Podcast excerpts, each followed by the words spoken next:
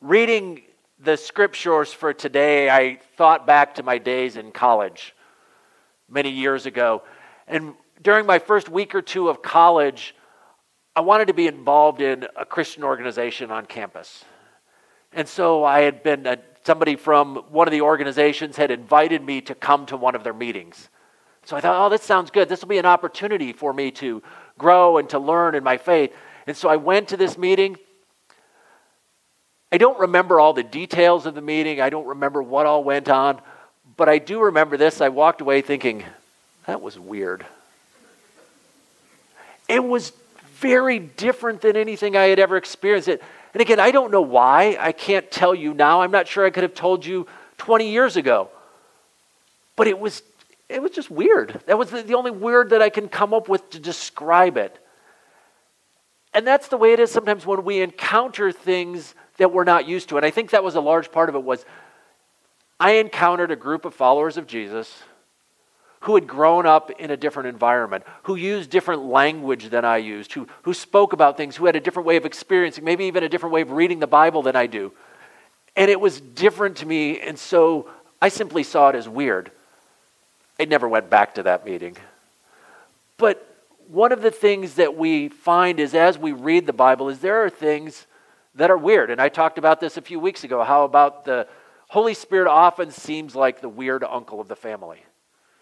And there is, frankly, probably the Holy Spirit is one of those things that as, if you travel around the country, if you travel around the world and visit different churches and enter different places, how people talk about how they experience their views of the Holy Spirit will probably be one of those things that if you visit other churches that will stand out to you with that word weird. And that doesn't mean I'm weird sometimes has these negative connotations. By weird, I just mean not my normal experience. And that's all that weird is. It wasn't that they were odd people or strange people. They maybe seemed that way, but it was only because they were different. They talked about things in a different way. And the Holy Spirit I've found in my years of ministry, in my years of talking with other pastors, of meeting people from other churches, of meeting people from other different traditions, I often find that the Holy Spirit is one of those topics where we find the most places where we have vastly different views on understanding what it means. Even within our own congregation, with people who come, they have different ideas of these. And sometimes even it's just the language we use. And so, one of the things we're going to talk about this morning is one of those words that's really a church word, it's a Holy Spirit word, and that's the word anointing. Now, to be honest, as I think back, I grew up, I went to church every Sunday, was in Sunday school. I don't recall in the hundreds of sermons I heard, in the hundreds of times I went to Sunday school, I'm not sure I ever really heard the word anointed mentioned much. The pastor I grew up with, we preached from the Bible in Sunday school, we read the Bible, but it wasn't a word we talked about. Now, my guess is that some of you were in churches where you heard about the anointing every Sunday, every Sunday night, every Wednesday, and you talk about it and you read about it, and maybe the pastors you watch on TV or the ones you listen to or the books you read always talk about the anointing. And we mean different things by it. And so that's sometimes what happens when we say the word weird is we just have different definitions of a word. And so I think of even again going out to the East Coast for school, and I grew up in southwestern Michigan two hours south of here. I grew up near Warren Dunes State Park, which is much like Muskegon State Park, this big state park on the shores of Lake Michigan with these huge sand dunes and these sand beaches and, and the shores of Lake Michigan. And I moved to the East Coast, and one of the first times I was out there, somebody invited me to go to the beach. Now, you, like me, being from Western Michigan, you hear the word beach and you have an idea of what a beach looks like. Now, to me, a beach means there is sand. The beaches I visited in the Massachusetts area, there is no sand, it's just rocks. So when they said we're going to the beach, there's there are one or two little places. There's one called Singing Sands, and they're so proud of it. They've got this little strip of sand. They're like, "Oh, look at all the sand." I said, "No, that's not sand. I've got that much in my backyard. That's not a beach. That's a sandbox." But there's this idea, so we hear the words, and so we hear the word anointing, and we have different ideas. And so I want us to think about the word anointing, and I want to connect the word anointing with our everyday mission, with living it out. So the word anointing is a translation in the Hebrew Bible, the Old Testament, the Hebrew. The word we translate as anoint is the word Messiah, which sounds a lot like Messiah, which is where we get that word Messiah from. Or in the Greek, in the New Testament, the word for anoint is Christos. So Jesus is the anointed one. And so this word anointing plays a theme in it. But what does it mean to be anointed? Well, in the Old Testament, being anointed was most often associated with the kings. So there's these stories in the Bible of when the people of God, when they chose a king, whether it was Saul or David or any one of the other number of kings that would come, that one of the prophets would anoint them and they would pour oil over them and they would anoint them with this oil. And to be anointed was to be chosen and commissioned by God for a job that God wanted done.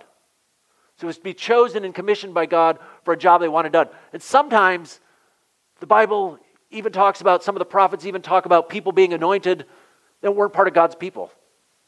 There was a king of a foreign country named Cyrus who it describes as being anointed by God because God had chosen him and commissioned him for a particular task, and that task was to punish the people of God.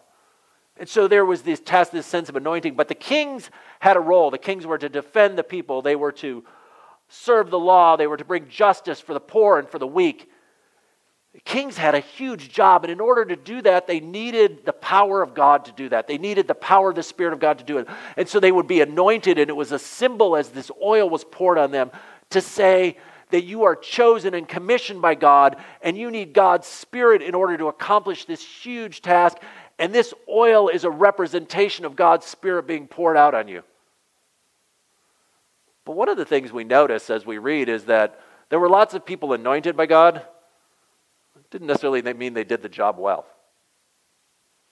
That Saul, the first king, he fell away. David, he had his problems along the way.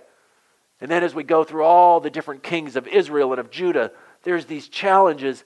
And that being anointed doesn't guarantee success. So there's this thing that sets up. And so as the people of God live through, and they have all these kings who are anointed, and they keep coming and they keep seeing these kings who are saying, This king is chosen and appointed by God to accomplish a person, and king after king after king fails. And so the people of God start to think, Is there ever going to be anyone? Is there ever going to be anyone who lives this out? And so this expectation grew that one day there would be an anointed one who would be fully obedient and do what God wanted. One day there would be an anointed one, a Messiah, a Messiah who would accomplish all that God wanted. And so those, of us who follow Jesus, our minds immediately jump there. Well, Jesus, that was Jesus. But I want us to see, first of all, how Jesus fits in the bigger story. So, big story God creates a world, and the plan is that God would reign over creation through his servant kings. What happens on the first couple pages of the Bible? People choose to go their own way. And then God begins this process of He chooses a people through Abraham and then eventually the nation of Israel. And this nation of Israel was to bless the world, they were to exist for the world, they were to be a light to the nations around them. And what happens to the people of Israel? They fail. And God punishes them and He sends them off into exile. And exile is where we find ourselves in the book of Isaiah. It's the setting for this. And in the midst of Isaiah, we're introduced to one who's simply called the servant. And this servant has a task, and that task is to restore the people of God and to embody Israel's mission by bringing blessing to the nations. He's to restore the people of God and he's to fill, fill God's mission. And whatever that servant's mission is, it's going to require the power of the Spirit. It's going to require being anointed. And so, what is this spirit filled mission? And so, if we turn, we see in Isaiah chapter 42, it says, Here is my servant whom I uphold, my chosen one, this one whom I've chosen. And he says, I will put my spirit on him, I will anoint him. So, what does the Spirit anoint the servant to do? I'm going to just go quickly through four things the Spirit calls this person to do. The Spirit that this spirit filled mission, this anointed mission, what it looks like. First of all, he'll bring justice. We talked about that a few weeks ago this idea of justice where things are set right. It's not simply punishing the bad guys, but it's making sure that the world is the way God wants it to be. So there's justice. But this justice doesn't come with swords and shields. But it says, He will not cry, shout or cry out or raise his voice. A bruised reed he will not break. A smoldering wick he will not snuff out. So there's this picture of, if you've ever had those candles that they're just, they're kind of flickering and you're hoping, you're wondering, is it going to go out? Is it going to keep burning? And what Isaiah is saying is this servant that comes, he'll bring justice, but he'll also be a servant with compassion so that this smoldering wick won't go out, that this bruised reed, this thing that, that's kind of on the teetering edge. But he's not talking about reeds or candles, is he? He's talking about people. And maybe you feel like you're a bruised reed. Or maybe you feel like you're a smoldering wick. Or maybe you know somebody who's that way. Ever encountered those people who you feel like just the wrong word, maybe not saying the right word, maybe even just the wrong look, will be enough to just crush them, to break them. And so, what Isaiah is saying, the servant whom I will appoint, the servant whom I will anoint, the servant who will come, will be so filled with compassion that those people who are broken and hurting, he's not going to harm them, but he's going to care for them. And then finally, down to verse 7, it says, He will open the eyes that are blind and free captives from prison. The servant that comes will bring enlightenment, will help people understand and see, and will also bring liberation and freedom. So Isaiah is painting this picture saying, There will one day come a servant who's going to do these things, who's going to be filled, appointed by God with power to bring justice and compassion and enlightenment and liberation.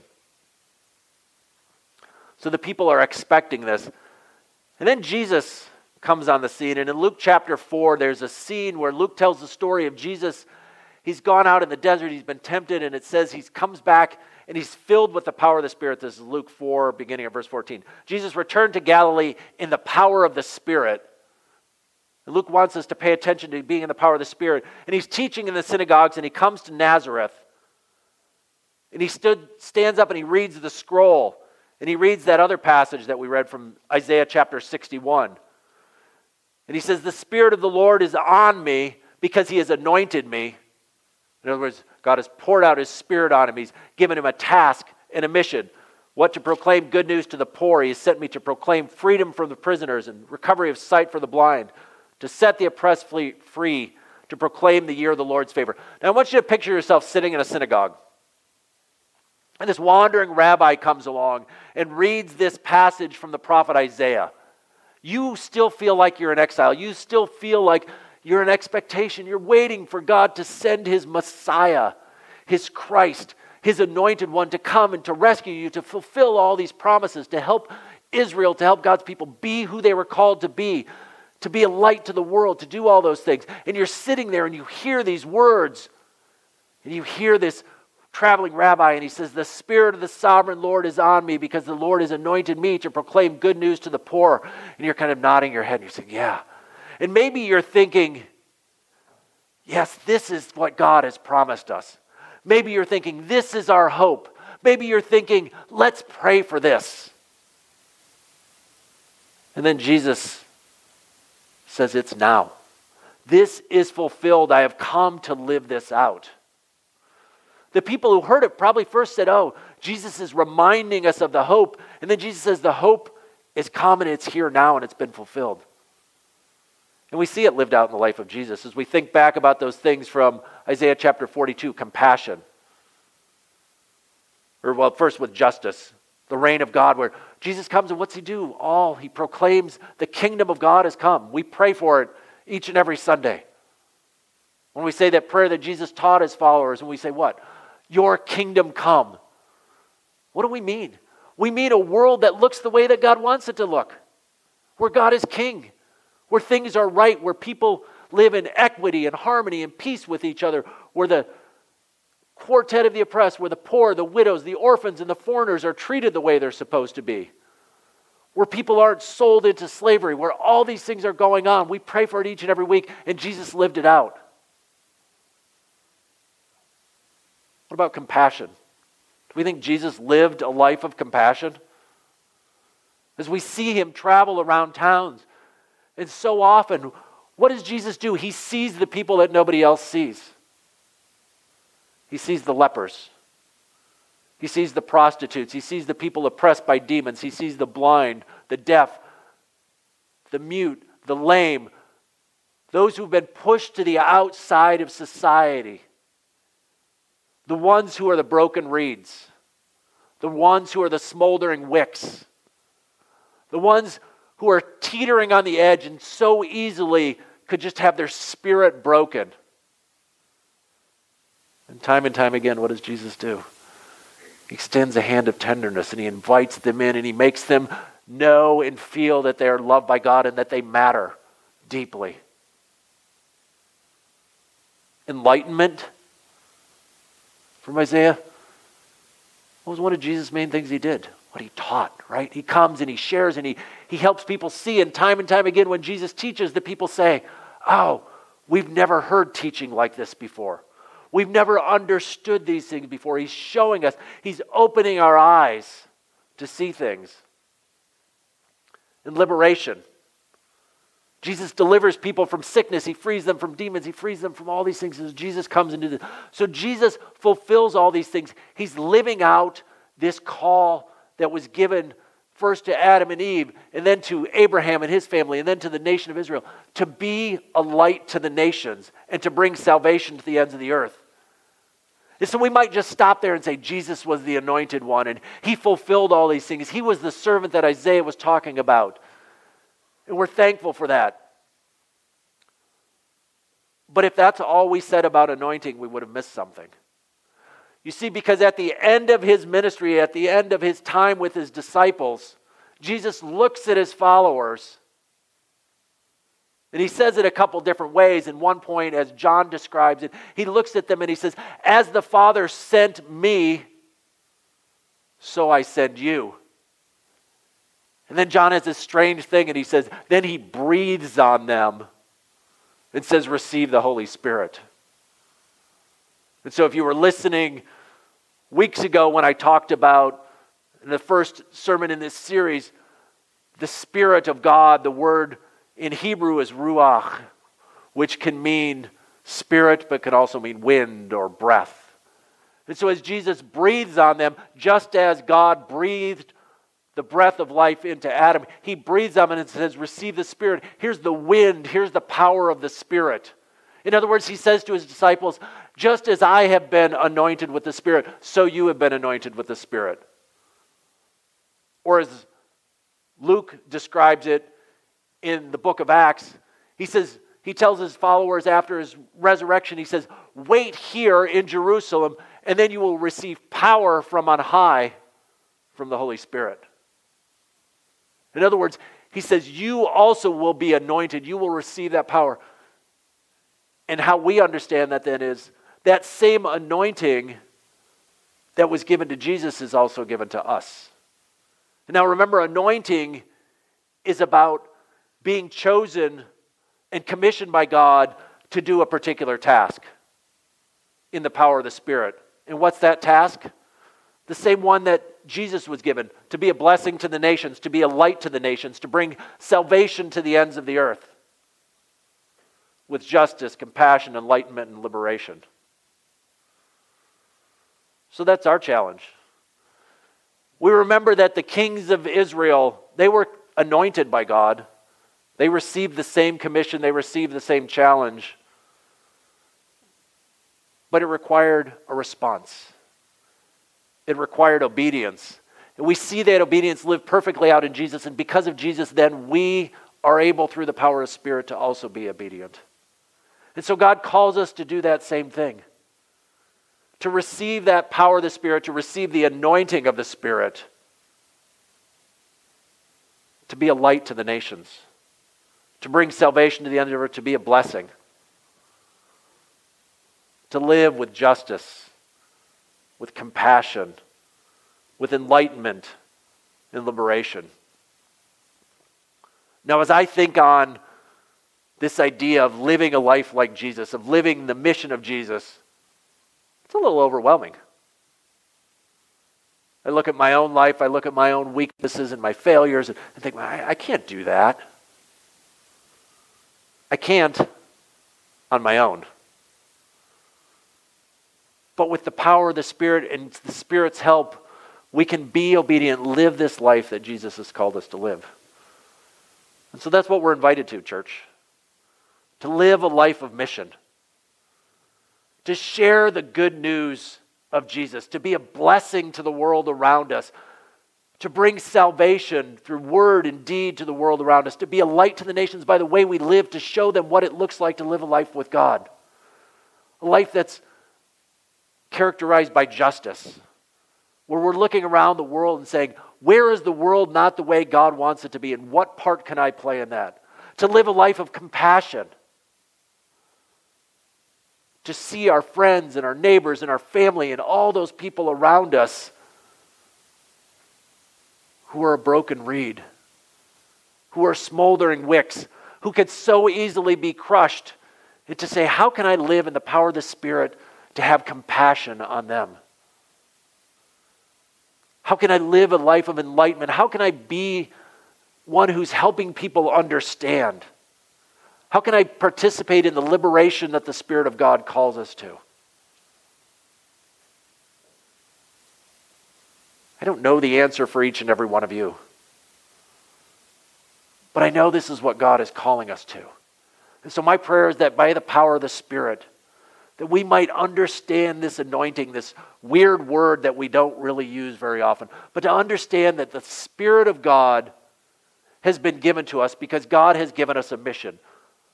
He's chosen us and He has commissioned us. And then He has said, This mission is too big for you, but I will give you my spirit so that you can do it.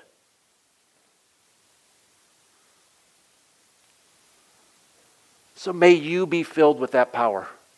May you feel God's Spirit inside of you. May you be obedient to the calling of the Spirit. May you see the life of Jesus and live that mission out so that we can be the people of God, so that we can be a blessing and a light to the nations, so that we who are called by God can bring the salvation of God, bring the name of Jesus to the ends of the earth. Amen.